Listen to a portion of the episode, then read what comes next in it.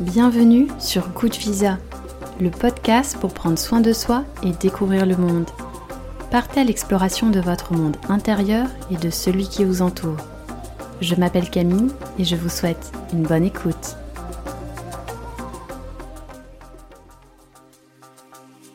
Une sensibilité retrouvée à l'autre bout du monde. Dans cet épisode, je reçois Camille Sfez, psychologue clinicienne et autrice.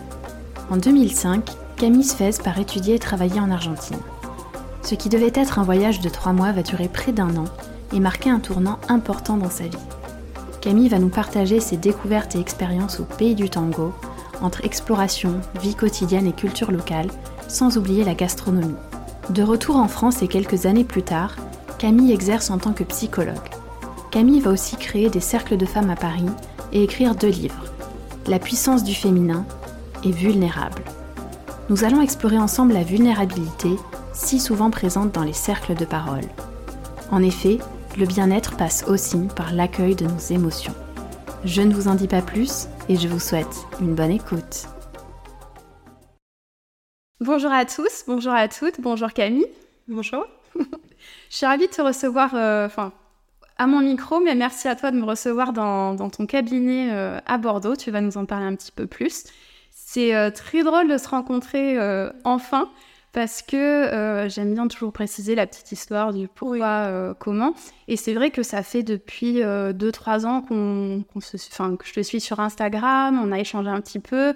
je t'ai découvert grâce à Lily Barbery, qui est une femme qui fait plein de choses et dont on va sûrement reparler dans, dans le podcast.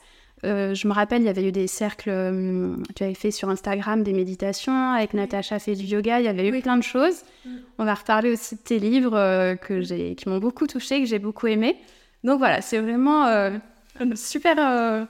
Ça, ça, me semble surréel en fait qu'on se rencontre aujourd'hui, mais merci beaucoup. Merci à toi. Est-ce que tu pourrais te présenter avec tes propres mots et peut-être nous donner, j'aime bien demander aux invités un petit fun fact une petite anecdote euh, que tout le monde connaît peut-être pas euh, forcément si jamais il y en a une qui te vient. Pour me présenter. Euh, alors, bah, je, suis, donc, je psychologue clinicienne. j'ai aussi créé la Tente Rouge de Paris en 2011. Donc, en fait, j'ai beaucoup œuvré, on va dire, depuis 10 ans pour développer les cercles de parole de femmes en France. Et ces espaces sont des espaces qui me plaisent beaucoup. Euh, voilà, je suis aussi, comme tu as dit, autrice de, deux livres qui parlent de ces sujets. En fait, je crois que la question de qu'est-ce que ça veut dire être une femme, c'est une question que je me suis posée très tôt et qui m'a beaucoup, beaucoup accompagnée ces dernières années.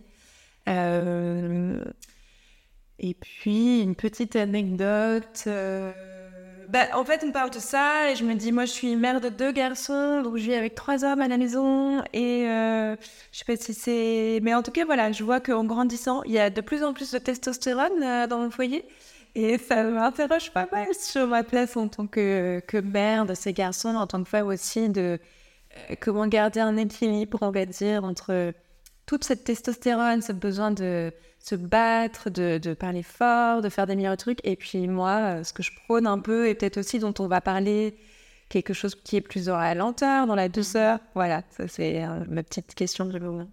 Donc un grand mélange de yin et de yang en fait. Oui, bah, beaucoup de yang en tout cas. J'en ai aussi pas mal, donc euh, ça, ouais. Super. Donc, pour rappel, Good Visa, c'est le podcast pour prendre soin de soi et découvrir le monde. Donc, quand je t'ai approché, je t'ai demandé c'est quoi ton pays coup de cœur? Tu m'as parlé de l'Argentine. Donc, quest ce que tu pourrais nous expliquer? Qu'est-ce qui t'a amené à, aller en Argentine? Pourquoi? Du comment euh? Oui, alors c'était la fin de mon école de commerce. Je devais, pour, pour avoir mon diplôme, je devais partir trois mois à l'étranger. Et en même temps, c'est un moment très important dans ma vie de transition entre monde de l'école de commerce et les études de psycho. Parce que, en fait, après l'Argentine, quand je suis rentrée en France, j'ai repris mes études. Donc, cette année, ça a été vraiment une année de passage. Euh, et j'ai passé du coup pas trois mois, mais presque un an là-bas. Ah oui, autant. Euh, à la fois, bah, il fallait que je prenne des cours euh, dans une université partenaire de, ma, de mon école, donc des cours d'éco. J'y allais un petit peu. Et puis en même temps, j'ai commencé du coup à me former en psycho. j'ai fait beaucoup de bénévolat là-bas, j'ai un peu travaillé dans un hôpital. Enfin voilà, du coup, c'était aussi le début pour moi en préparation de ma nouvelle vie, on va dire, d'étudiante en psycho. Il y a eu beaucoup de découvertes aussi qui se sont faites là-bas.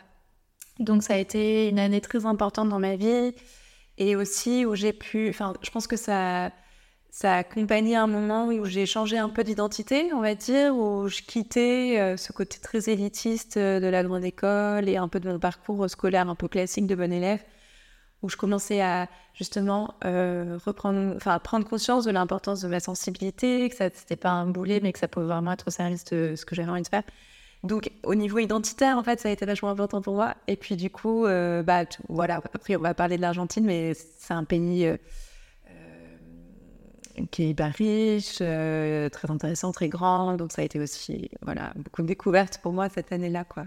Et c'est intéressant que tu dises un pays très grand, parce qu'en faisant mes, mes, petites recherches, j'ai vu que ça faisait cinq fois la taille de la France, et c'était quand même le huitième pays au monde et le deuxième pays d'Amérique du Sud par la taille. Donc c'est vrai qu'on a peut-être tendance à, l'oublier. Et je suis hyper contente qu'on parle de l'Argentine parce que euh, bah, sur cette saison de Good Visa, on a déjà abordé le Pérou, la Colombie. Donc je suis ravie qu'on continue cette découverte.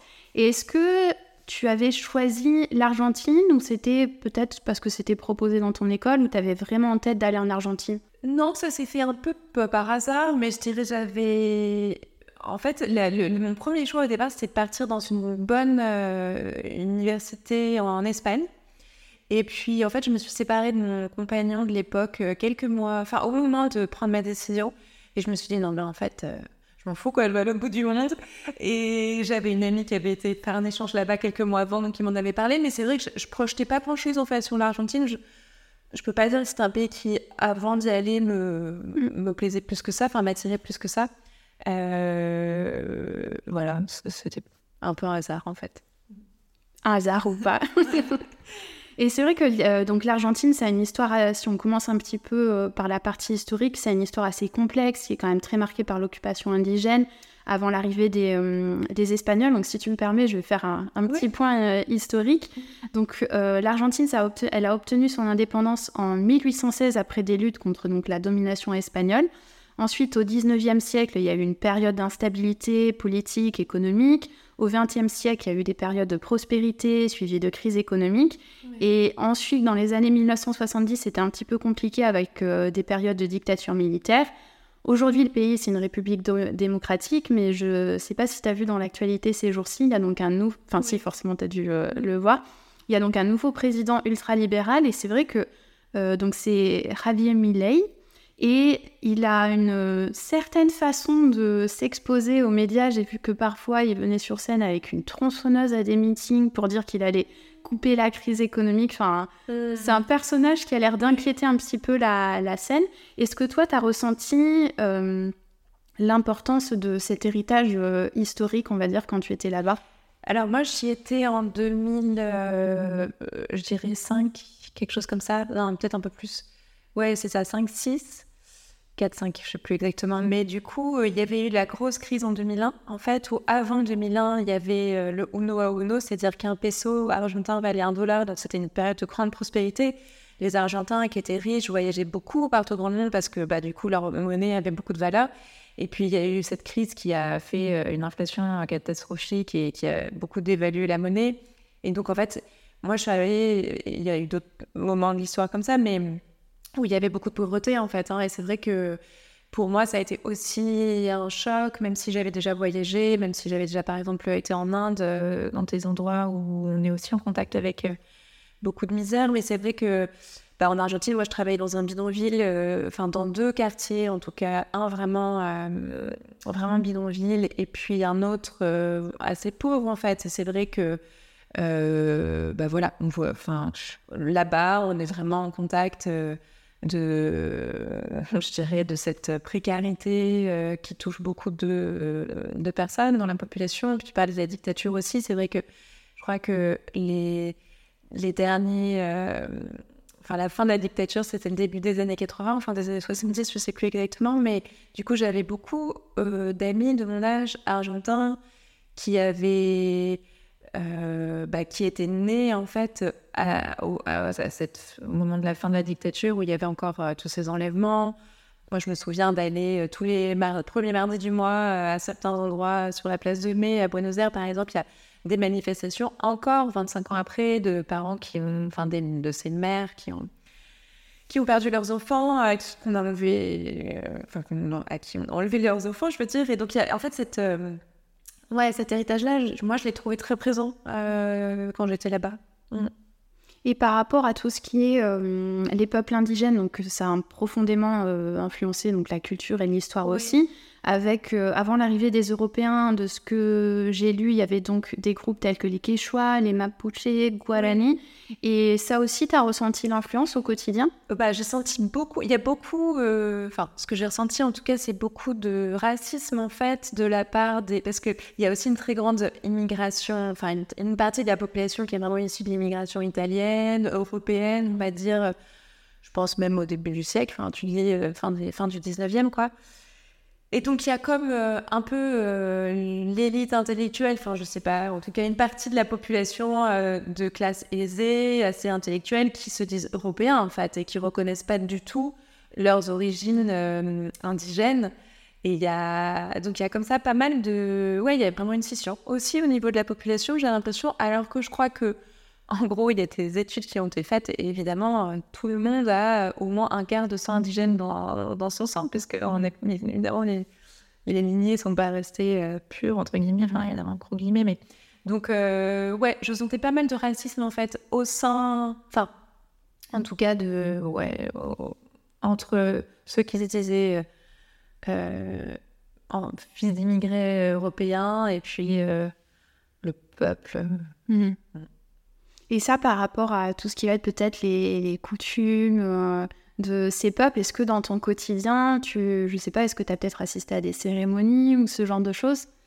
Non, assez peu. Euh, en fait, euh, j'ai beaucoup évolué dans des cercles, du coup, avec, bah voilà, à l'hôpital avec des psychiatres. des, enfin, dans des espaces où j'étais là en tant que psy, on va dire, donc plutôt quand même dans des, milieu justement intellectuel, éduqué, même si les gens qu'on accompagnait, bah, évidemment qu'il y avait de tout, mais du coup, moi, j'ai pas, j'ai pas assisté ouais, à des, à des cérémonies, des rituels, je sais pas, des mariages ou j'en sais rien. Mhm. Peut-être qu'un jour, tu retourneras. oui. Est-ce que tu peux nous dire où tu étais euh, géographiquement parlant? Ouais, j'étais à Buenos Aires. Ok. Euh, je vivais à Buenos Aires et du coup j'en ai profité aussi pour voyager un peu. Donc c'est vrai que je disais c'est un grand pays. C'est vrai quand on va en Patagonie, euh, au bout du monde, là sur à, Ushuaia, le, bout du monde, bah, c'est très différent que le nord du Brésil, le nord de l'Argentine qui est proche du Brésil où il y a Iguaçu et les cascades. Et, donc en fait l'Argentine c'est un pays ouais, qui a plein de. Enfin, une variété de, régions, de paysages et aussi de cultures vachement grandes, quoi. Mhm. Et c'est vrai que ça, j'étais épatée de voir qu'il y a vraiment trois zones bien distinctes, comme tu l'expliquais, avec donc le nord qui va faire plus tropical, euh, avec ces, les, ces chutes d'eau qui sont parmi les plus impressionnantes euh, au monde. Tu as pu les voir, du coup? Oui, oui. Oh, excellent. Et hum, donc toute cette forêt tropicale, ensuite euh, l'ouest qui est plus marqué par bah, le relief de la cordillère des Andes, forcément. Euh, l'Est où ça va être un peu plus euh, climat tempéré avec ses vastes plaines mais quand même aussi un peu subtropical. Et le Sud, comme tu l'expliquais, c'est vrai que j'avais jamais réalisé que la Pentagonie s'était rattachée à, l'Argentine. Euh, donc il y a aussi ce qu'on appelle cette terre de feu. Oui. Et donc terre de feu, c'est le nom donné à l'archipel qui se trouve vraiment à l'extrême sud du continent sud-américain et la capitale de cette province, c'est donc Ushuaia, qu'on appelle effectivement le, le bout du monde. Et c'est vrai que de reconnecter un peu tous ces points, je me suis dit, c'est incroyable. Et donc, toi, est-ce que tu as été tout en bas à Ushuaia? J'étais à Ushuaia dans un moment, euh, je sais plus trop, ça devait être euh, fin août, début septembre, quelque chose comme ça. Donc, c'est la fin de l'hiver là-bas. Et euh, sais pas, c'est impressionnant en fait d'être, euh, de, se dire qu'en fait on voit l'étendue d'eau devant nous et qu'après c'est le pôle sud, quoi. Enfin qu'il n'y a mm. rien d'autre. Euh, c'était un peu triste quand même euh, comme ambiance. Enfin triste, je sais pas, c'est pas très. C'est une petite ville en fait. mais je me souviens de ces de ces plages où il y avait des lions de mer qui étaient là, et voilà, des, des pingouins, et puis, et puis cette sensation d'être au bout du monde, quoi, d'avoir le tout le continent derrière, en fait, c'est je sais pas, j'imagine peut-être il y a d'autres endroits dans le monde où on peut avoir cette sensation-là, mais c'est vrai que c'est étrange de se dire, euh, voilà, après il n'y a plus rien. Euh, c'est fou. Hum, et, justement, c'est vrai que quand on est en Pentagonie, il y a aussi les glaciers. Oui. Est-ce que ça, tu as pu apercevoir? Parce que ça, ça doit être euh, impressionnant. J'ai lu que c'était l'une des rares masses glaciaires au monde qui continue de croître plutôt que de rétrécir. Donc ça va être imposant. Euh. Ah oui, c'est imposant. Donc il y a évidemment ben, des, vous voyez, enfin, des, visites un peu touristiques de ces glaciers où on va en bateau, euh, euh, bah, vraiment comme dans les images de films de banquise. Quoi. Enfin, les, ces glaciers sont magnifiques, ils sont vraiment très bleus, très grands. C'est vraiment des, des falaises, comme des falaises rocheuses, mais de glace. quoi. On peut aussi monter sur le glacier, escalader. donc c'est Ouais, j'ai jamais vu ailleurs des paysages comme ça. C'est vrai que c'est très. Euh... Des paysans, c'est un mot un peu simple, mais enfin, c'est vrai que c'est un choc de pouvoir euh, voir ça. Euh, tu vois, je savais pas que ça, ça continuait de croître. C'est une bonne nouvelle. Oui, heureusement qu'il y en a, heureusement qu'il y en a un peu. Et c'est vrai que c'est fou de se dire, euh, bah, tu étais à Buenos Aires, est-ce que tu as été du coup un peu dans les zones un peu plus tropicales? Bah oui, tu nous disais avec les les cascades. Oui. Donc de passer de ce côté euh, tropical au côté glacier, ça doit être incroyable de... En fait, c'est des super réseaux de bus là-bas. Et ok. en bus, donc on peut passer bah, parfois 12 heures, 15 heures dans un bus, parce que pour Rogny, euh, enfin voilà, c'est assez loin. Mais du coup, c'est des bus hyper confort. Et, euh, donc, ouais, j'ai beaucoup voyagé. Bah, bah, j'ai beaucoup voyagé. Disons, comme je suis restée un an, voilà, j'ai fait... Et c'est vrai que je pense que c'est un enjeu aussi pour cette, patrie d'avoir, euh, de se sentir euh, unifié alors qu'il y a voilà, des cultures, des, paysages et des modes de vie hyper différents. Mhm. Et je suis ravie que tu aies abordé aussi la, biodiversité. C'est un sujet aussi qui, me passionne à chaque fois dans ces épisodes de podcast. Donc, tu as parlé de, cette colonie de manchots que, mm. que tu as aperçue. C'est une des colonies les plus importantes de, de manchots au monde. Et il y a aussi, suivant les régions, j'ai vu qu'il y avait donc le guanaco. Je ne sais pas si ça te parle, c'est un camélidé sauvage, donc c'est un peu un cousin de l'alpaga des lamas. Oui. Donc il y en a énormément là-bas. Est-ce que tu as pu en apercevoir? Euh, Alors, oui, tu vois, là je mélange parce que j'ai voyagé au Pérou aussi et a un autre moment dans ma vie, mais du coup je me dis, est-ce que c'était vraiment en Argentine que j'en ai vu Probablement euh, dans le nord-ouest, mais ouais, j'ai pas de souvenirs. Euh, Et peut-être d'autres espèces, euh, d'autres espèces euh, que tu as pu apercevoir là-bas? Qui seraient comme ça un peu Par exemple, est-ce que ça te parle les nandous?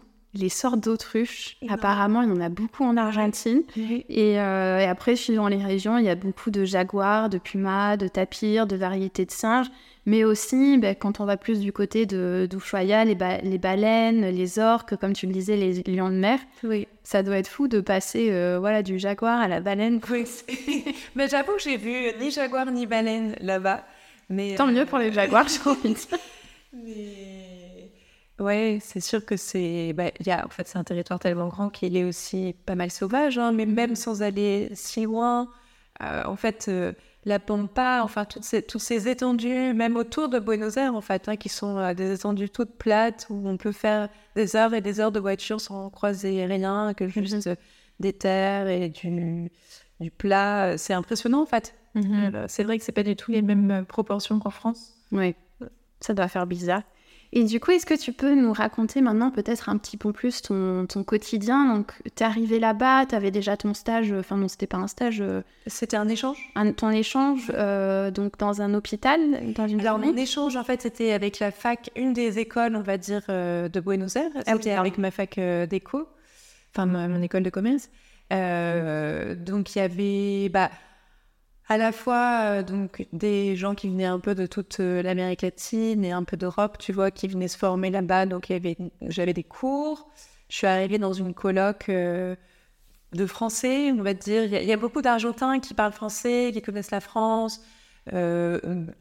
justement par cet héritage de la migration, on va dire européenne, et puis parce que je pense que pour une partie de la population, voilà, le français c'est aussi une langue. Enfin, ça devait peut-être être important de parler français, j'en sais rien. Mais donc, du coup, dans la, la colloque dans laquelle je suis arrivée, c'était des Français qui se refilaient leur place de justement de stage en stage. et puis moi, je devais, je savais pas si j'allais y rester un an. Enfin, je savais que pour avoir mon équivalence en psycho et donc rentrer en, licence de psycho à mon retour, il fallait de toute façon que j'attende la rentrée suivante. Je suis arrivée euh, l'été, en juillet, août, et je savais qu'il fallait que j'attende septembre de l'année suivante. Donc j'avais comme ça quelque chose qui était assez ouvert.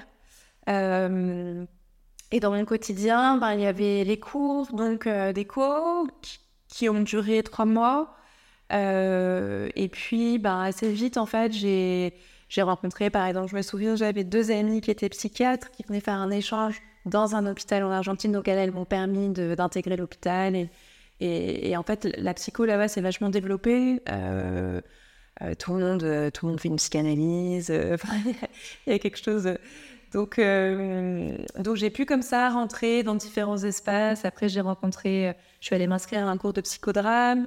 Et le prof de psychodrame m'a un peu pris sous son aile. Du coup, il m'a permis de rentrer dans ces espèces de bénévolat que j'ai pu faire dans un internat, euh, dans un quartier, euh, on va dire une maison de quartier euh, pour enfants.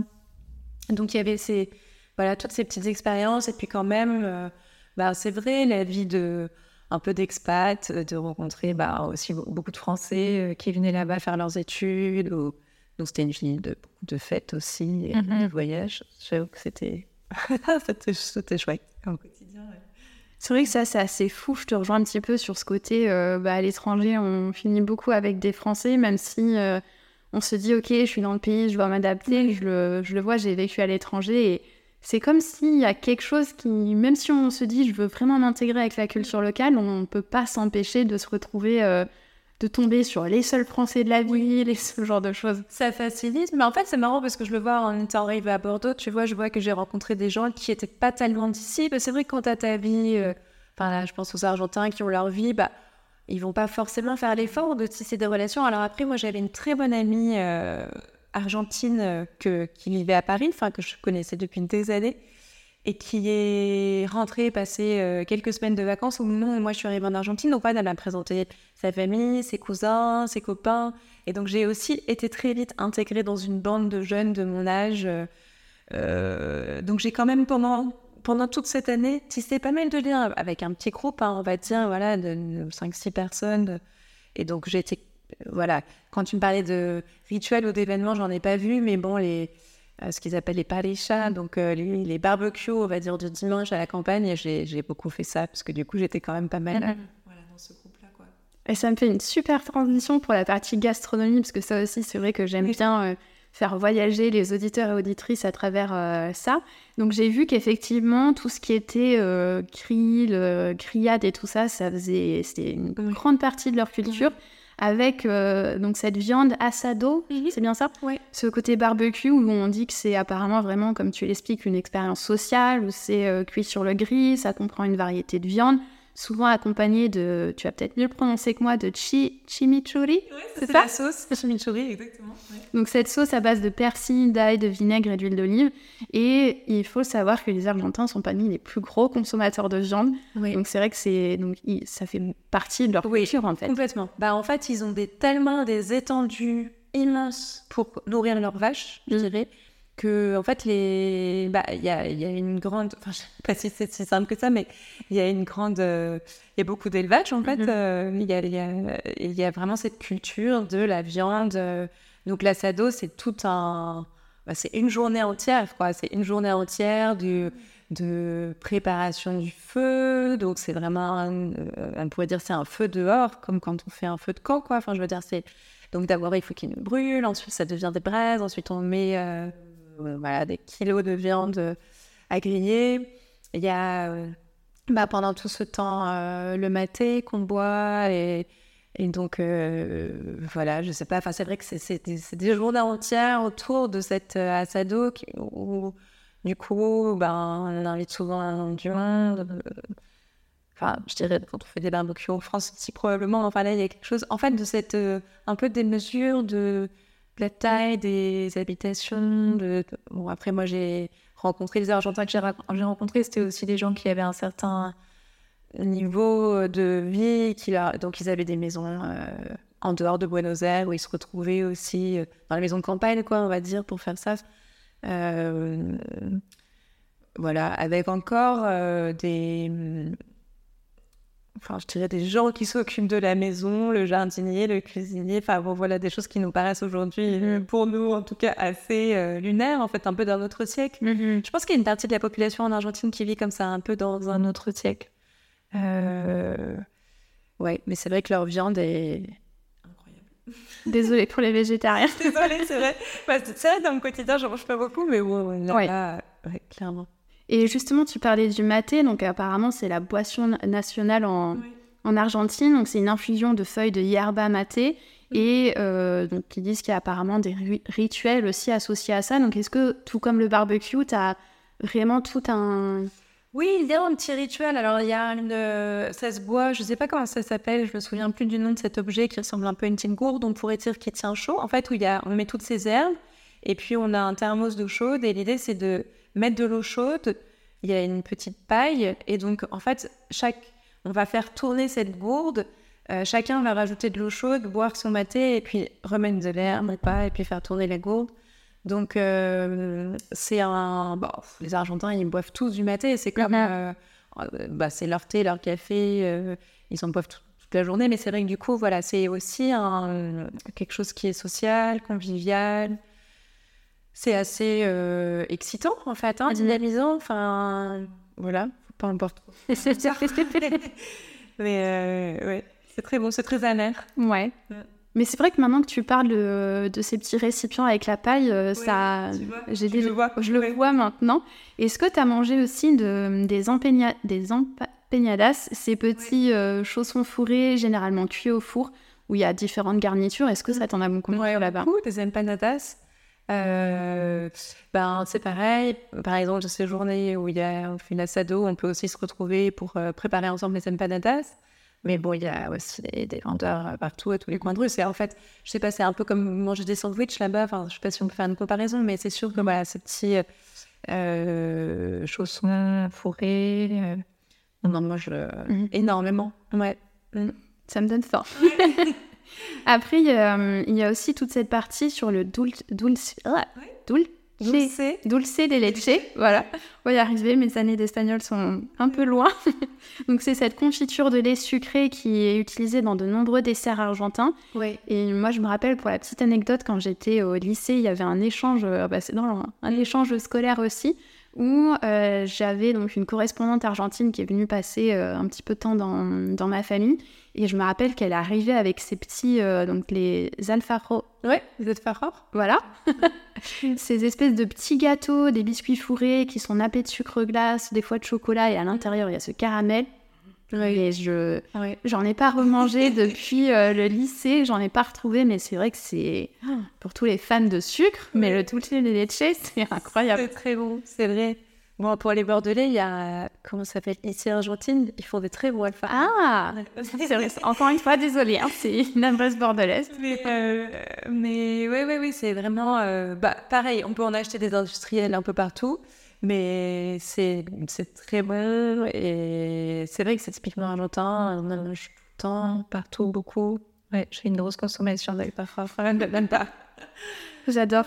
Et dernier petit point sur la gastronomie, je ne sais pas si tu le savais, mais j'avais oublié que l'Argentine est aussi hyper reconnue pour ses vins. Oui. Et euh, en particulier le Malbec, et c'est le cinquième producteur du monde. Est-ce que ça, du coup, tu as ressenti aussi euh, Alors, oui, il y a vraiment, euh, on va dire, ce goût du vin, cette culture du vin, cette fierté aussi, tu vois, que ce soit un produit qui est beaucoup exporté, je pense. Après, les vins argentins, ils sont, moi, je les trouve hyper lourds. Euh, Malbec et Syrah, c'est un peu les deux cépages euh, là-bas. Ils sont vraiment euh, ouais, assez lourds, assez cherchés en alcool. Enfin, bon, c'est pas tellement des vins que j'ai aimé boire aujourd'hui. Je, je, saute pas sur l'occasion pour boire un argentin, mm-hmm. mais c'est vrai que ça fait, c'est aussi, ça fait partie de leur, de leur fierté, de leur culture, complètement. Et je me permets de, pour clôturer ce chapitre sur gastronomie, de rebondir sur quelque chose que tu disais tout à l'heure, sur le fait que tout le monde fait une thérapie là-bas. J'ai vu que l'Argentine détient le record du monde de psychologues par habitant. Il y a un psychologue pour 500 Argentins. Eh ben, tu vois, je savais pas non plus, mais ça m'étonne pas. En fait, il y a quelque chose de d'hyper banalisé. Je saurais pas trop expliquer pourquoi. Euh, enfin, en fait, je pense que ça doit s'expliquer aussi historiquement.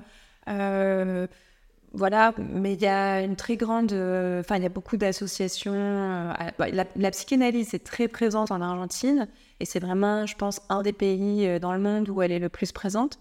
Et il y a une culture, en fait. on va chez le psy un peu comme on va chez le dentiste ou le coiffeur. Enfin, il y a quelque chose comme ça d'assez banal. Euh, tout le monde fait, enfin tout le monde, évidemment pas tout le monde, mais je veux dire, il y a quelque chose d'assez commun à faire une thérapie. Euh, voilà, peut-être aussi parce que c'est quand même une... Euh, bon, si Voilà, c'est quand même une culture qui a une manière de concevoir le rêve, l'imaginaire, et du coup un accès aussi, je pense, à l'inconscient, tu vois, plus simple qu'en Europe en fait, qu'en France. Et donc il y a comme ça cette, euh, je pense, cette capacité à écouter l'inconscient euh, qui est assez développée culturellement, même si on ne fait pas euh, de thérapie. Et donc il y a ouais, quelque chose qui paraît assez accessible. C'est fou. Est-ce que tu, tu, ça, tu l'as ressenti au quotidien quand tu rencontrais des gens C'est quelque chose d'assez, comme tu dis, libre, dire moi je fais une thérapie. Ah alors qu'en France, j'ai l'impression que ça, c'est en train de changer un petit peu. J'ai l'impression, par exemple, bah, moi, maintenant, quand je dis à des amis, ben voilà, je suis, je suis une, psychologue, il y a des années, je me serais jamais vue dire mm. ça. Et euh, même, j'ai des amis qui me disent, bah, tu sais quoi, moi aussi, enfin, ça devient beaucoup plus libre. Et ben, c'est assez inspirant de voir qu'un pays comme l'Argentine est vraiment axé là-dessus, du coup. Oui, c'est. Euh, euh, tu vois, je me dis, c'est un peu, je pourrais savoir pourquoi, je sais pas trop, mais en tout cas, c'est sûr que tout le monde, euh, tu dit, euh, je fais une thérapie, je vais voir mon psy, ouais. Et peut-être, pour terminer ce chapitre sur l'Argentine, vu que tu as pu bah, côtoyer des locaux et ainsi de suite, est-ce que tu as ressenti quelque chose d'assez particulier dans leur culture que tu trouverais différente de, de la nôtre? Bah, c'est peut-être plutôt l'inverse. Enfin, c'est-à-dire que moi, j'ai été vraiment frappée de me sentir chez moi là-bas tout de suite, aussi parce que euh, la... en fait, c'est en tout cas Buenos Aires, c'est une ville qui est très européenne. Il y a des quartiers de Buenos Aires qui pourraient ressembler à des quartiers de Paris, euh, des, euh, des avenues, où en fait, il y a ouais, quelque chose dans la culture,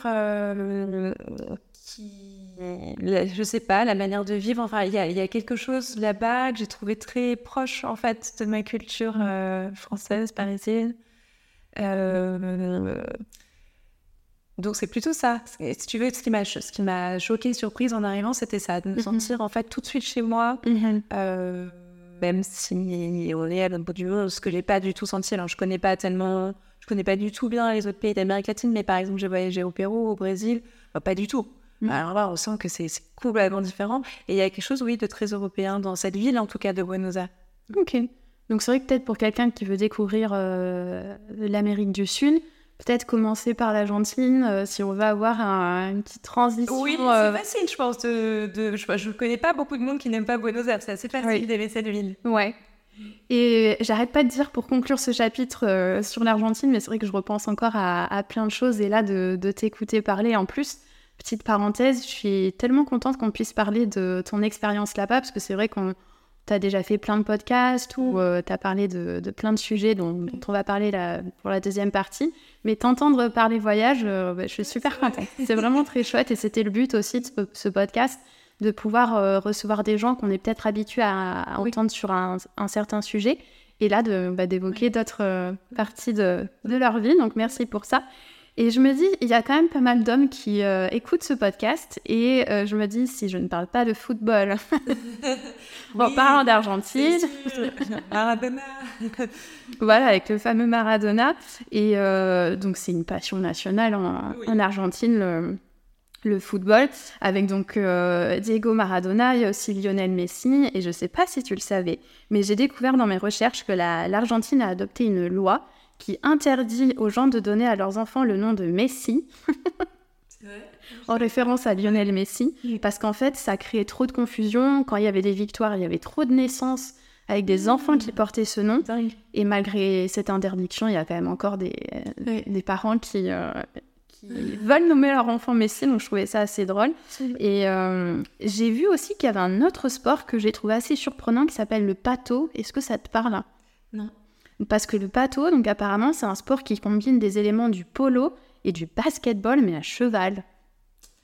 Euh, du polo et du basket. Oui, euh, maintenant que tu me dis ça, tu vois, je, le remets. Bah, c'est vrai que le polo, bon, bah, c'est pareil, hein, c'est pas toujours toute la population joue au polo. Mais c'est quand même, ça fait partie de leur culture, euh, clairement. Et oui, oui, maintenant que tu m'en parles, je, je me souviens de conversation à ce sujet. J'ai jamais vu de match, on va dire, ni de polo, ni de bateau, mais. Je me dis, c'est quand même fou ces inventions. Et le dernier petit fun fact, c'est euh, en fait l'Argentine, ça vient du mot argentum, qui signifie donc argent. Et en fait, parce que j'aime bien les, petites origines et, légendes aussi, et l'origine de ce terme remonte aux premiers explorateurs européens qui ont exploré la région au XVIe siècle, et notamment un, un explorateur pardon, espagnol, Sébastien Cabot. Et en fait, on pense qu'il aurait utilisé ce mot Argentum en référence à, aux rivières riches d'argent à l'époque. Hmm. Et c'est pour ça que le nom euh, Argentine serait euh, resté. Mais malheureusement, maintenant, euh, ils disent que les découvertes en argent dans ces rivières ne sont plus vraiment Voilà, plus d'actualité, mais bon, j'aime bien avoir cette. C'est vrai que c'est intéressant, je ne savais pas du tout. Cette petite note. Et maintenant, on va passer sur d'autres sujets, et ça fait un petit peu le lien avec ce que tu disais sur je trouve les, gens qui sont là-bas beaucoup plus à, l'écoute, beaucoup plus sur cette idée de, communication avec des thérapeutes. Un des sujets que j'aimerais beaucoup aborder avec toi quand on parlait quelle est la source euh, de ton bien-être au quotidien, c'est vrai qu'il y a deux sujets qui reviennent beaucoup, c'est les cercles de femmes et la vulnérabilité. Tu as d'ailleurs écrit un, un livre là-dessus, on va revenir. Est-ce que tu peux nous expliquer peut-être pour les personnes qui ne connaissent pas du tout ce que c'est un cercle de femmes? Oui, un cercle, c'est un espèce de parole en fait. Euh, de parole et d'écoute où euh, là, des femmes, mais ça peut être des hommes, ça peut être des cercles en tout cas des gens, euh, on va dire des femmes, pour répondre à ta question, se réunissent sur le temps de deux ou trois heures avec, on va dire, un outil de communication particulier qui fait que chacune va pouvoir raconter ce qu'elle a envie de raconter pendant en gros dix minutes, peut-être un peu moins, mais et que personne ne va reprendre ce qui est dit. Et donc du coup, ça permet de parler de choses dont on ne parle pas ailleurs. Ça permet de montrer justement sa vulnérabilité sans que quelqu'un nous dise non, non, mais c'est pas grave, t'inquiète pas, ça va aller mieux, ou tiens, euh, voilà le contact d'un psy, ou... mais vraiment de pouvoir euh, dévoiler en fait des choses de nous dont on ne parle pas ailleurs et d'avoir des témoins, d'avoir une écoute. Et donc, c'est vraiment des espaces, on va dire, de parole et d'écoute où cette écoute, elle est favorisée par une qualité de présence. Et donc, pour la personne qui parle, ben, c'est super de pouvoir déposer un bout de son histoire et d'avoir des témoins, mais c'est aussi tellement riche d'entendre les témoignages des unes et des autres. Euh, et, voilà, souvent, évidemment, les témoignages rentrent en résonance. Hein. Moi, j'ai quelque chose dans ma vie, toi, tu vis complètement autre chose, mais ça, ça quand même, ça résonne. Et donc, ça permet euh, de se sentir soutenu, de prendre du temps aussi pour, euh, si on y va régulièrement, ben, s'asseoir avec soi-même, quoi, un peu se regarder en face, faire le bilan de ce qu'on vit, comment on est. Euh, et puis, c'est. Oui, c'est vraiment soutenant d'avoir un peu. Pour moi, c'est un peu comme euh, avoir un GPS pour être humain, quoi. En fait, on n'a pas de GPS, il y a personne qui nous dit comment vivre notre vie, comment faire nos choix, comment sortir de situations conflictuelles. Enfin, et là, d'entendre les uns et les autres raconter des bouts d'histoire, mm. en fait, c'est hyper soutenant euh, aussi pour savoir comment nous, on a envie de faire dans, mhm. vies. Et justement, si tu me permets de, citer donc un de tes livres, tu as sorti La puissance du féminin aux éditions Le Duc. Oui. Et là-dedans, tu parles aussi des, euh, donc des cercles de femmes. Et si tu permets, j'ai pris un, un, long extrait, mais je trouve que ça, ça, même si tu viens de nous le résumer, c'est tellement bien écrit. Euh, donc tu dis, une histoire est en train de s'écrire, celle d'un féminisme d'un nouveau genre émergeant un peu partout sur la planète, des femmes se rassemblent pour cheminer vers l'expression de leur plein potentiel avec authenticité dans le respect des autres. Elles ne pensent pas en opposition aux hommes, en sont encore moins leurs victimes. Elles reprennent leur pouvoir, celui d'une communication juste, du choix de leur place dans la société, du soin qu'elles apportent à leur corps et à la planète avec la conscience d'être reliées aux autres, donc ce que tu disais. Elles pacifient leurs conflits intérieurs et c'est là le plus grand enjeu. Ces femmes savent que ce n'est qu'en se changeant elles-mêmes qu'elles transformeront le monde, alors elles œuvrent pour mettre fin aux tensions qu'elles portent. Elles veulent, pardon, elles veulent pouvoir être à la fois fortes et vulnérables, donc ça aussi on va revenir sur la vulnérabilité, se construire en alliance avec l'autre sexe et avec le leur et perçoivent qu'en restaurant leur équilibre intérieur, elles guérissent toutes les générations. Je crois au pouvoir des histoires qui servent d'inspiration lorsque la parole devient une médecine. Une personne raconte un morceau de son vécu, en partage les émotions et les détails qui l'ont touché, et ainsi nous accédons à l'universalité d'un témoignage individuel. C'est exactement de cette manière que fonctionnent les cercles de femmes, en se fondant sur des vécus uniques qui réveillent les histoires de chacune, car nous sommes toutes reliées. Hmm. C'est tellement bien écrit. Donc c'est vrai que au-delà d'une guérison individuelle, comme tu l'expliquais, il y a rencontrer un cercle de sœurs, comme tu l'expliquais, où il n'y a pas de jugement. Et hum, si je peux me permettre de partager mon, expérience, c'est vrai que dans le cadre de mes formations de yoga et de, plein d'autres choses, j'ai découvert ce que c'était. Euh, j'ai pas tout de suite compris en fait que je faisais des cercles, des cercles de parole où, donc, comme tu l'expliquais, on se retrouve euh, bah, en général assis pour avoir ce côté un peu cosy, euh, se mettre au sol avec des petits plaids, des petits coussins pour favoriser un peu ce, se, mettre à l'aise euh, entre nous. Et c'est vrai que j'ai l'impression, comme tu le disais tout à l'heure, tu parlais de miroir, il y a, y a, des cercles de parole où je me disais, mais je me retrouve en, en chacune des femmes, alors que c'était peut-être des, des femmes que je connaissais par le cadre de la formation, ainsi de suite, mais je ne les connaissais pas vraiment. Et en fait, je me disais, mais on a le même vécu pour telle histoire ou telle histoire. Et donc ça, tu continues à l'observer, j'imagine, euh, au quotidien. En fait, c'est vraiment super riche de... Euh, quand, on, quand on quitte justement peut-être euh, nos manières d'être au monde, de vivre, etc., et qu'on va toucher ce qui nous touche, nos, nos émotions, nos, ouais, nos ressentis, bah forcément, en fait, on retrouve quelque chose de commun. Et il y a euh, quelque chose qui est vraiment intéressant dans le cercle, c'est qu'il n'y a pas quelqu'un qui est dans une posture haute qui va donner son avis ou porter un regard, et qu'en fait, c'est vraiment dans la résonance.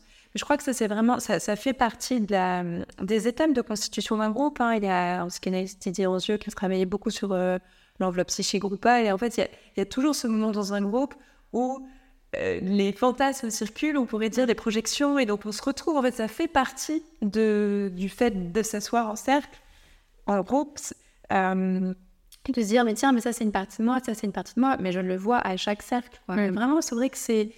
Euh, je crois que ça, moi en tout cas, ça m'aide vraiment à, à, faire le tri dans ce que je vis, à relativiser certaines choses, à prendre conscience de mes désirs, à me forcer à passer à l'action.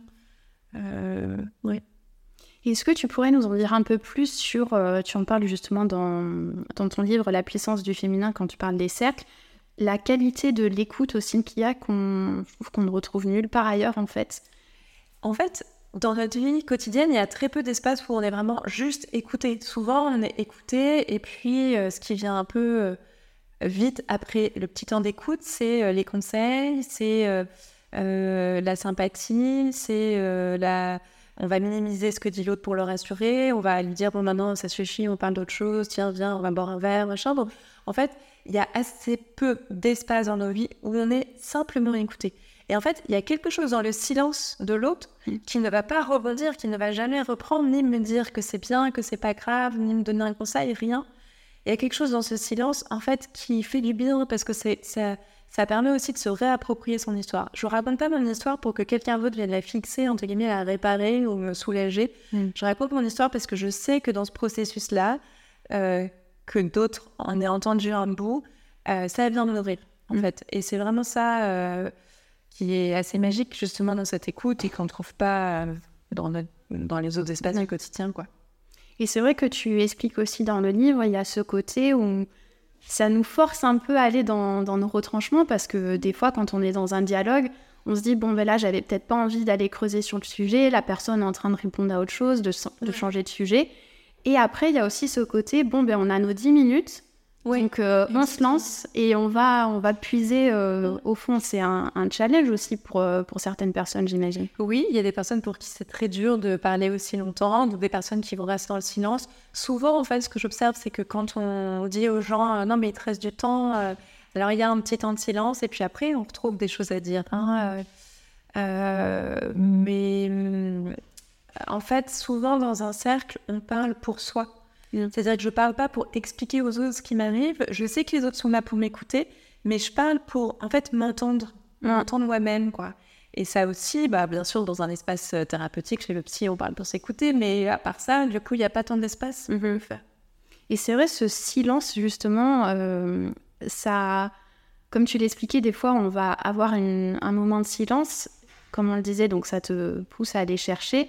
Mais il y a aussi quelque chose de très réparateur, je trouve, dans ce silence où ça nous laisse un peu le temps d'intégrer, parce que si, par exemple, au bout de cinq minutes, on, disons, je parle un peu vulgairement, on lâche un gros morceau, comme tu le disais, de pas avoir tout de suite quelqu'un qui va venir dire non mais c'est pas grave, ça va bien se passer ainsi de suite.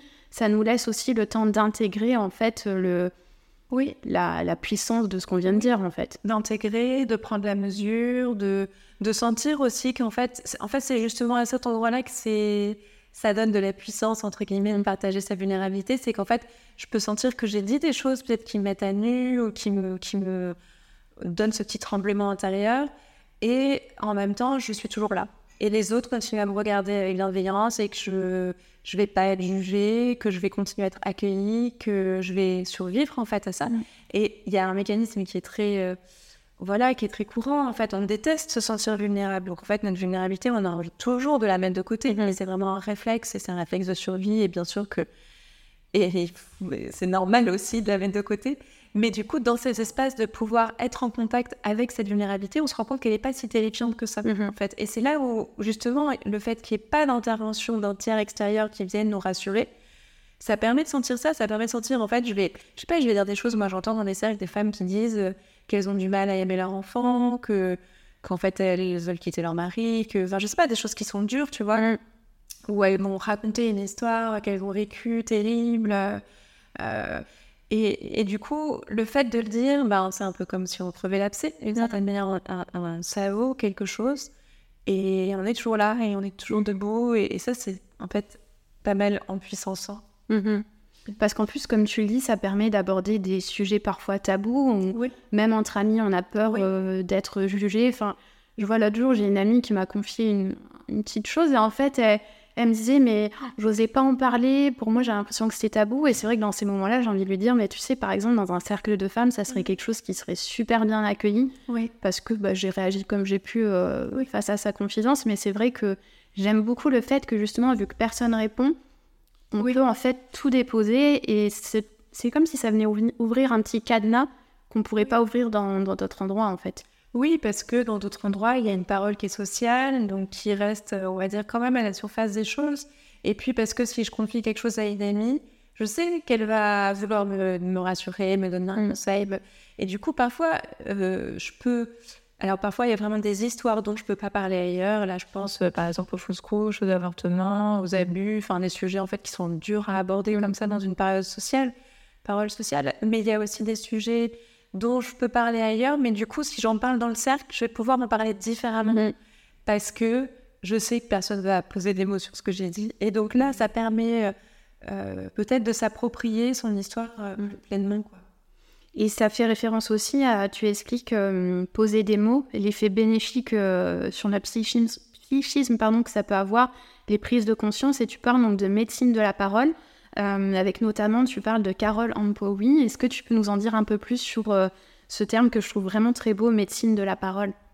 Oui, alors en fait, c'est rigolo parce que j'ai toujours cru que c'était ça venait chez Carole, ce mot, et puis en fait, elle avait l'air d'être surprise en me disant que ça venait pas d'elle, mais euh, c'est une femme que j'ai rencontrée euh, en 2005.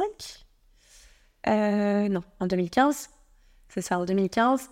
euh, parce qu'elle elle transmettait le conseil des anciennes des 13 lunes. C'est une sagesse, on va dire, amérindienne autour de la féminité. Et puis là, je retourne cette année, donc 2023, je suis retournée la voir plusieurs fois dans ce cercle, toujours autour de ce même enseignement.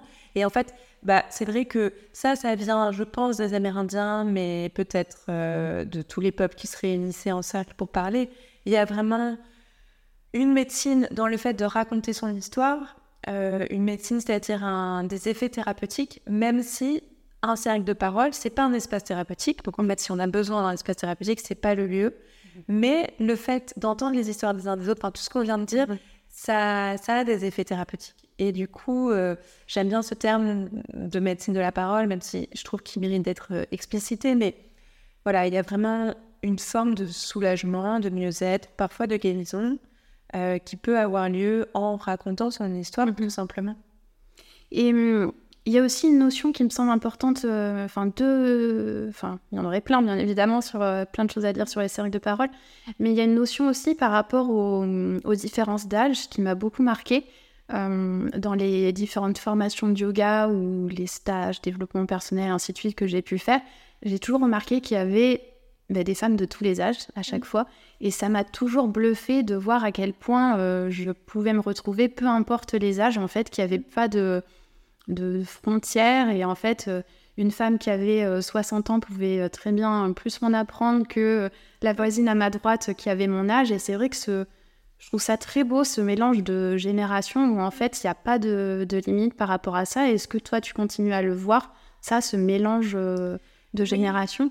Alors, c'est vrai que j'ai quand même eu souvent dans les cercles des femmes plus ou moins de mon âge, finalement. Enfin, je veux dire, bien sûr qu'il y a toujours des femmes de plusieurs générations et c'est super riche. Et c'est là cette diversité dont tu parles, c'est-à-dire qu'en fait, je sais pas, je côtoie dans les cercles des femmes que je côtoierais pas dans ma vie mhm. habituelle et cette richesse, elle vient de là. Euh, même si, euh, quand même, on va dire que ça s'adresse, voilà, enfin, non, bon, il y a cette diversité. Peut-être qu'il y a une partie de moi qui aimerait qu'il y ait encore plus de diversité, tu vois. Mais c'est vrai que c'est bah, riche, même tout simplement en termes de féminité, justement. C'est-à-dire d'entendre des femmes, par exemple, parler de, la, de leur préménopause, de la ménopause, de, euh, bah, pour moi, ça a été aussi une manière de pouvoir me projeter hmm. dans la suite de ma vie de femme euh, et d'avoir des modèles, et une manière, en tout cas, d'avoir des, discours. Et euh, un dernier aspect qui me semble assez important, pareil, d'aborder, c'est tout ce côté confidentialité aussi qui est hyper important dans les cercles de femmes. C'est vrai que je me rappelle les premières fois que j'ai fait ça, des fois j'avais envie de de raconter à des copines comment ça s'était passé, mais en fait, euh, j'ai très vite compris que non, non, ce qui se passe dans le cercle reste dans le cercle, et c'est justement ce qui permet aussi, euh, on l'abordait tout à l'heure, tout par rapport à ces sujets peut-être parfois un peu tabous, un petit peu difficiles, où en fait on sait que c'est un espace euh, safe, vraiment en sécurité, où on sait que la parole ne sera pas trahie, oui. et ce qui est au cercle est au cercle. Oui.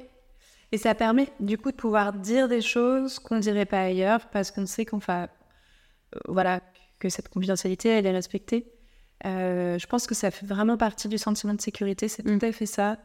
Et alors moi, je dis toujours qu'on peut raconter euh, ce qu'on a partagé nous.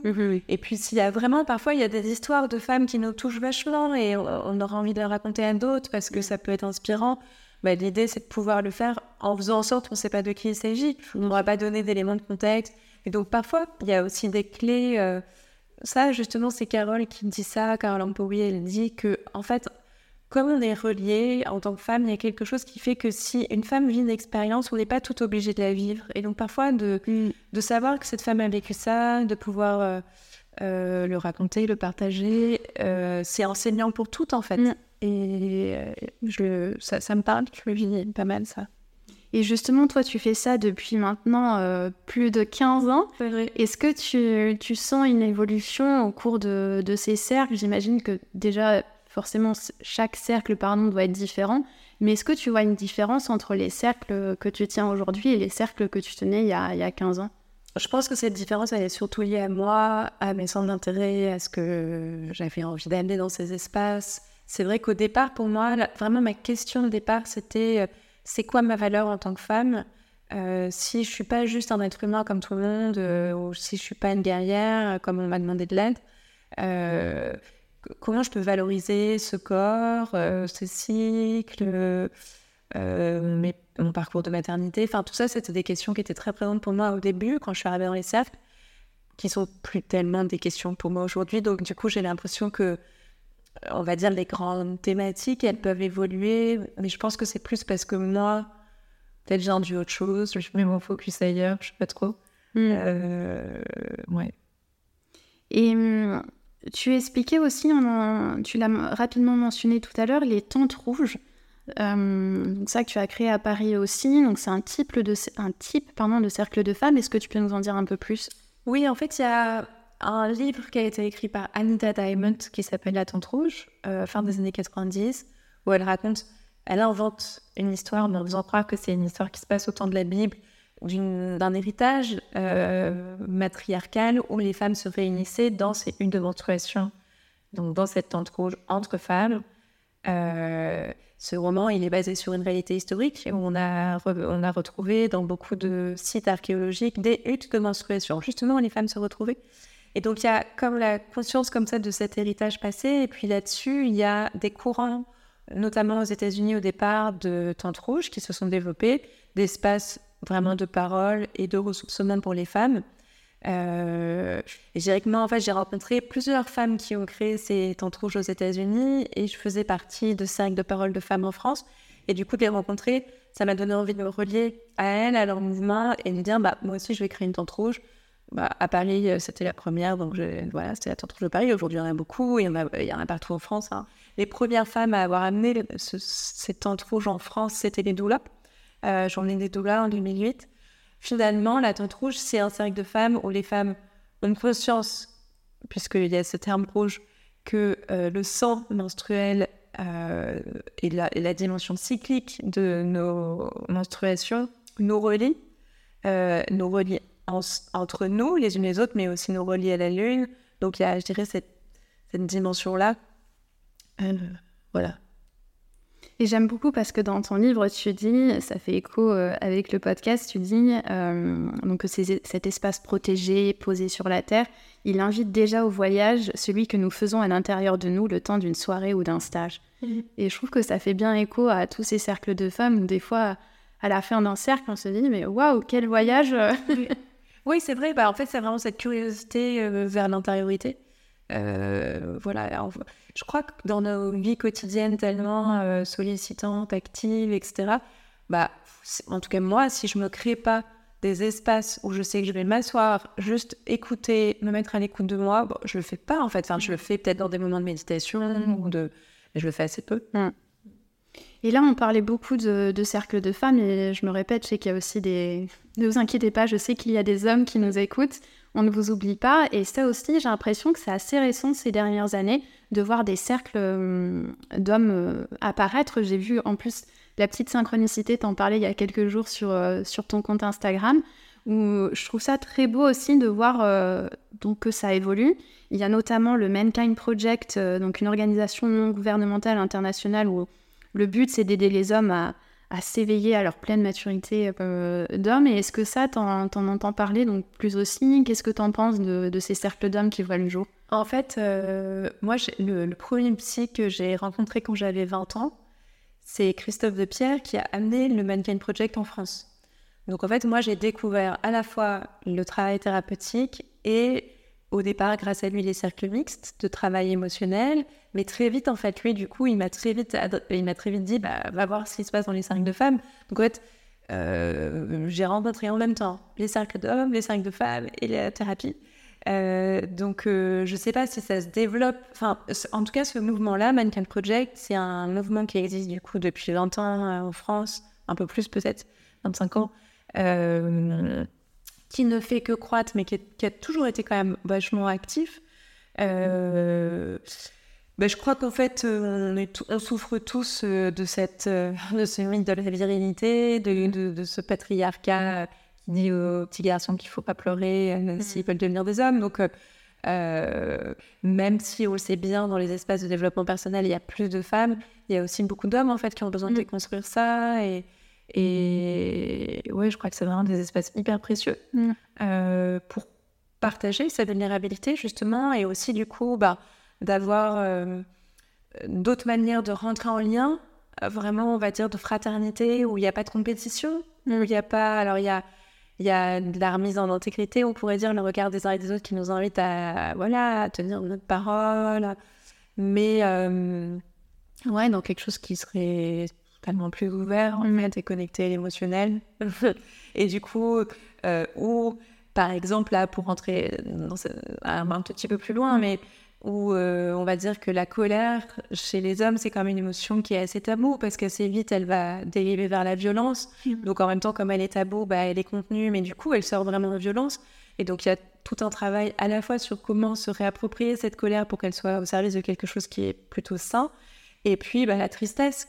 On mm. disait, il faut pas pleurer quand tu es un homme. Donc on va dire, deux émotions de base hyper importantes, ben voilà, dans ces espaces, je pense qu'il y, a beaucoup de travail qui peut être fait autour de ça pour que ça soit vécu plus simplement, en fait. Et j'encourage vraiment les hommes à, tenter l'expérience aussi. Je pense notamment à Chris Hodd, je ne sais pas si tu as entendu parler de lui, il est assez présent sur les réseaux. Il a lancé un podcast qui s'appelle L'éveil du masculin. Donc, euh, c'est un podcast euh, pour les hommes, j'ai envie de dire. C'est vrai que l'univers des podcasts, euh, on va pas se cacher, est quand même très féminin pour euh, tout ce qui va toucher au développement personnel. Et ben voilà, ce, cet homme, il lance enfin. Euh, enfin, enfin, il y, en a qui existent déjà, mais c'est vrai que je trouve qu'on voit, c'est un peu plus, un peu plus mis en lumière toutes ces. Il fait des retraites entre hommes, des retraites avec des hommes, et je suis contente de, de voir ça arriver. Et justement, on parlait donc de cette euh, vulnérabilité, et bien évidemment, je ne pouvais pas ne pas mentionner ton livre euh, Vulnérable aux éditions Le Duc en 2021, où tu expliques que la, hum, là, je, vais beaucoup te citer la vulnérabilité, donc tu expliques que c'est cet état émotionnel si inconfortable et dont notre société ne sait que faire, et tu l'évoquais à plusieurs reprises euh, dans cet épisode. C'est vrai qu'on ne sait pas trop quoi faire en fait, de, même s'il y a des cercles, qu'on peut aller en parler, quand on est chez soi, euh, comme tu l'expliquais, tu disais si tu te poses pas, tu peux pas trop ressentir cette vulnérabilité. Là, je me dis, ça va faire à peu près euh, deux ans que tu as sorti ce livre. Est-ce que ça a cheminé depuis euh, toute cette vulnérabilité? Bah, forcément, moi, j'ai un petit. Enfin, je regarde les choses depuis mon point de vue et j'ai l'impression qu'on en parle, qu'on en parle un petit peu plus et que euh, enfin, je pense qu'il y a quand même une évolution qui va dans ce sens. Hein, euh, euh, voilà, même si, même si probablement c'est assez marginal et que c'est pas encore. Enfin, ouais, je pense que c'est pas si facile que ça euh, parce que c'est un sujet qui demande un peu de délicatesse, c'est-à-dire que le but, c'est justement, on, assiste beaucoup plus évidemment à ces courants féministes qui, permettent aux femmes de ne pas se sentir vulnérables justement et de se sentir fortes et d'être capables d'agir et, et, on a besoin de ça en fait. Et bien sûr, en fait, pour moi, la vulnérabilité, c'est un ingrédient qui ne doit pas manquer à justement cet impuissancement des femmes et cet empowerment, je ne sais pas comment dire en français, mais euh, parce qu'il est essentiel, mais en même temps, bien sûr que ça reste un sujet, on va dire, un peu annexe aujourd'hui ou un peu en plus, parce que déjà, c'est-à-dire quand on est vraiment dans sa vie, je sais pas, pas autonome, euh, euh, sous emprise, bah, en fait, on peut pas du tout explorer sa vulnérabilité. Enfin, je dirais que c'est, peut-être un peu comme une deuxième étape.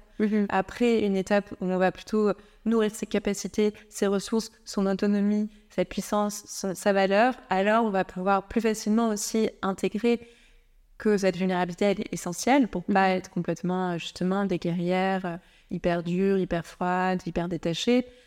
Et en même temps, bon voilà, je sais, euh, on va dire en tout cas sociétalement, c'est pas si simple que ça de faire de la place à ce sujet, je mhm. pense. Et tu expliques dans ton livre que quand, euh, quand on est enfant, on arrive à accueillir cette vulnérabilité, que tu dis qu'il la respecte, qu'il la laisse faire son travail sacré. Et, et tu, tu, te poses la question dans le livre à quel moment on a arrêté en fait d'accueillir euh, cette vulnérabilité? Parce que je le, je le vois, j'ai beaucoup d'amis qui ont, qui ont des enfants et c'est vrai que euh, j'ai l'impression que maintenant de nos jours, ne serait-ce que par rapport aux enfants, on les laisse beaucoup plus euh, qu'avant exprimer cette vulnérabilité, ouais. dire si un enfant est pas bien, s'il est triste, on va pas lui dire euh, va au coin, arrête de pleurer, mais plutôt chercher à lui dire bah, ok, pourquoi est-ce que tu es triste, explique ta tristesse et ça. On l'a on, l'a pas eu peut-être nous euh, à l'époque en fait. Oui, je pense qu'il y a quand même euh, du travail sur l'intelligence émotionnelle, justement sur le fait qu'en fait écouter l'émotion de ses enfants, bah, ça les aide à mieux les vivre. Donc euh, ça, aujourd'hui, je pense que c'est assez commun. Le risque, ce serait peut-être de trop les écouter, mm. justement. Mais, mais oui, c'est sûr que en ça, je pense que c'est vraiment un progrès. Mm. Et tu parles aussi de que la vulnérabilité, c'est la clé d'une vie plus vaste. Euh, qu'est-ce que tu veux dire par là? Ça, c'est Brené Brown, donc euh, la sociologue américaine qui a beaucoup travaillé là-dessus. Euh, elle a fait des recherches sur la honte et la vulnérabilité pendant des années. Je pense que tes auditeurs y connaissent, mais s'ils ne connaissent pas, je vous invite à aller écouter le, son TEDx sur le pouvoir de la vulnérabilité, justement. Et elle explique qu'en fait, dans ses recherches, bon, ça paraît assez logique, mais que elle s'est rendue compte que les gens qui vivaient vraiment des relations significatives et donc de la richesse dans les liens et dans la relation, c'était des gens qui étaient capables de se montrer vulnérables. À la fois de pouvoir dire je t'aime en premier, mais aussi de pouvoir dire ce qui nous fait peur. Et, et donc, en fait, la vulnérabilité, elle est vraiment au service de la relation. Euh, c'est aussi pour ça que dans les cercles, il y a quelque chose de la profondeur qui se met en place parce que tout le monde joue un peu ce jeu. Mm-hmm. Donc, on n'est pas dans un truc un peu lisse de la surface qui dit tout va bien. Euh, et, là, du coup, bah, c'est aussi un cadeau qu'on fait à l'autre de se montrer vulnérable, donc ça renforce la confiance. Bah, ça a vraiment de l'impact dans nos relations. Et ça demande aussi beaucoup de courage, tout comme on le disait tout à l'heure. Euh, ça demande du courage aussi de se dire bon ben un jour je vais aller euh, à un cercle de parole et on retrouve un peu ça aussi avec la vulnérabilité, se dire bon ben j'ose, tu expliques dans le livre, j'accepte de, de, me sentir vulnérable, j'accepte de quitter l'armure. On enlève tous les masques, tu expliques, et c'est là qu'on se regarde en face, qu'on regarde nos pardons, et c'est vrai que j'ai l'impression qu'on en parle de plus en plus, ça aussi, se dire, euh, en fait, tout se lie un petit peu avec ce qu'on disait par rapport aux, gens qui se lancent dans une thérapie, c'est se dire, euh, tout comme les, donc les Argentins dont on parlait aussi tout à l'heure, c'est se dire, ok, j'ai le courage de d'aller affronter mes parts d'ombre, et cette vulnérabilité qui se glisse euh, là-dedans aussi, au final. Oui, oui, ça demande du courage, exactement, de bah, d'arrêter de lutter d'une certaine manière, d'arrêter de faire semblant, ou de se dire, bah oui, en fait, je sais pas, je doute, j'ai peur, je me sens nulle, euh, voilà, je, sens que j'ai, euh, je vais pas mettre une énorme carapace entre moi et l'autre. Euh, ça demande du courage. Mm. Et on arrive à la fin de ce podcast, donc pour conclure, j'aimerais bien terminer sur, tu disais, les larmes nous libère. Je trouve que tu, tu, en parles, mais je me répète, mais tellement bien, tu expliques, c'est la mise en route qui coûte le plus, la première larme qui cache derrière elle l'océan. Et tu parles aussi de l'expression euh, pleurer comme une madeleine. Donc comme on sait, j'adore tout ce qui est expression. Est-ce que tu peux nous parler de, des origines de cette expression? Je ne sais pas si les auditeurs et auditrices euh, connaissent l'origine de l'expression pleurer comme une madeleine. Euh, bah tu vois, c'est rigolo parce que tu me poses la question et maintenant je ne sais plus. C'est vrai? En fait, c'était Marie qui, euh, qui aurait versé des larmes et des larmes. Bon, j'avoue, j'ai un peu plus creusé que, que ce que tu expliquais dans le livre, mais c'est donc Marie qui aurait versé des larmes et des... Enfin, Marie-Madeleine, des larmes et des larmes aux pieds de Jésus et... oui. Et l'expression vient de là, en fait. Donc ça, c'est le moment où elle le rencontre hein, et où, euh, du coup, elle vient laver ses pieds. Voilà, oui, pardon. Euh, oui, c'est ça, c'est tout à fait ça, avec ses larmes et ses cheveux et aussi ses, ses onguents. Donc il y a quelque chose de... En fait, enfin, du coup, quand tu évoques cet événement, évidemment, euh, probablement que c'est en lien. Enfin, je ne savais plus le... Mais, mais c'est aussi, du coup, pour moi, ce pouvoir, en fait, des femmes de... Ce pouvoir qui est en lien avec l'eau euh, l'eau des larmes qui est à la fois l'eau de la vie, l'eau matricielle et aussi l'eau de la purification. Enfin, il y a quelque chose euh, où, bah, on le voit, les femmes, elles pleurent peut-être plus facilement. On le sait aussi, euh, voilà, de par notre culture, évidemment, hein, c'est pas biologique. Mais il y a, dans beaucoup de contes, les larmes, elles ont un pouvoir magique, un pouvoir mm. guérisseur. On va en faire un, produit particulier. Et donc, euh, ouais, je crois que c'est vraiment cette capacité aussi, justement, d'être connecté à son cœur et de pouvoir mm. transformer une chose depuis cet espace-là du cœur. Euh, J'espère que ça va donner envie à l'audience de d'accueillir encore plus cette euh, vulnérabilité. Bien évidemment, je mettrai les références de ton livre Vulnérable et je te le disais tout à l'heure en off, je l'ai lu quand il est sorti en 2021 et pour préparer ce podcast, je l'ai refeuilleté Et je me dis, mais je vais le relire parce qu'en fait, je sens que. Bon, là, c'est un peu la minute euh, où je parle de moi, mais où je sens que la vulnérabilité, elle évolue beaucoup aussi. Parce que euh, c'est vrai que la première fois que j'ai lu ton livre, je me suis dit, ah, ah oui, donc je suis pas la seule à ressentir ça, ça et ça. Et là, je me rends compte deux ans après, bah, le cheminement fait, fait, son travail. Et donc, bah, j'invite euh, les gens à, lire ce livre. Et hum, pareil pour les cercles de parole, je mettrai des références. Est-ce que toi, tu, tu continues à en faire des cercles de parole à Bordeaux? Oui, j'en fais un engagé sur l'année qui commence au mois de mars. Et après, j'en fais ponctuellement. Oui, c'est vrai que là, je, je lance un cercle mixte aussi. Donc, Bon, je vais pas en faire beaucoup, beaucoup, mais mais il y en a des cercles sur Bordeaux et ailleurs. il y en a beaucoup. Donc, je mettrai des liens et j'encourage vraiment les gens à, à tenter l'expérience. Est-ce que tu aurais un petit coup de cœur du moment, peut-être un film ou un livre que tu as lu récemment que tu aimerais partager? Oui, alors j'ai lu un livre euh, là, ces derniers temps, que j'ai trouvé vraiment très intéressant, un livre de Jennifer Kerder, euh, qui s'appelle Le mari de nuit.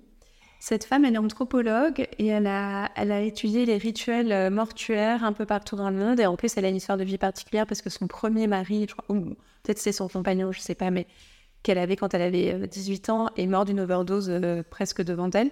Donc, il y a, à la fois, elle partage un, peu de cette histoire. Bon, quand elle écrit le livre, elle en aura plutôt 35. Donc, il y a un peu la mise à distance de cet événement, mais aussi, du coup, toutes ses recherches de comment dans plein de cultures, euh, quels sont les rites funéraires, pourquoi ces rites, comment on devient un ancêtre. Enfin, et euh, ouais, j'ai appris vraiment beaucoup de choses dans ce livre, ça m'a, ça m'a pas mal fasciné. Donc voilà, Le mari de nuit de Jennifer Kerder. Super, t'es allée découvrir. Ben merci, je mettrai la référence. Et euh, pour ma part, ça fait un peu écho aux, larmes. Moi, les, dernières larmes que j'ai versées, c'était à la fin d'un reportage qui, s'appelle Notaire inconnu, avec euh, Raphaël de Casablanca et là il a récemment invité euh, Sabrina Ouazani, l'actrice et comédienne, donc ils sont partis en Guyane et la fin de l'épisode où ils font un, résumé un peu de toute cette aventure qu'ils ont vécue, j'ai trouvé ça hyper touchant et justement l'actrice devant ces gens qu'elle connaît à peine, je pense qu'elle ose être vulnérable justement mmh. et je trouve ça hyper beau et on apprend plein de choses sur la Guyane et d'ailleurs, je, croise les doigts, je lui ai envoyé un petit mot. J'aimerais beaucoup la, recevoir au micro pour qu'elle nous raconte cette expérience. Donc, euh, osons être vulnérables, si on peut dire pour conclure. Donc, merci beaucoup, encore une fois. Euh, c'est passé super vite et je, suis ravie euh, qu'on ait pu enfin se rencontrer et de partager ton message aux auditeurs, auditrices. Et encore une fois, j'encourage beaucoup à lire ton livre qui peut-être donnera un petit coup de pouce justement à celles et ceux qui ont envie de de se lancer avec euh, leur vulnérabilité. Donc merci, Camille. Merci à toi. À bientôt. Mm.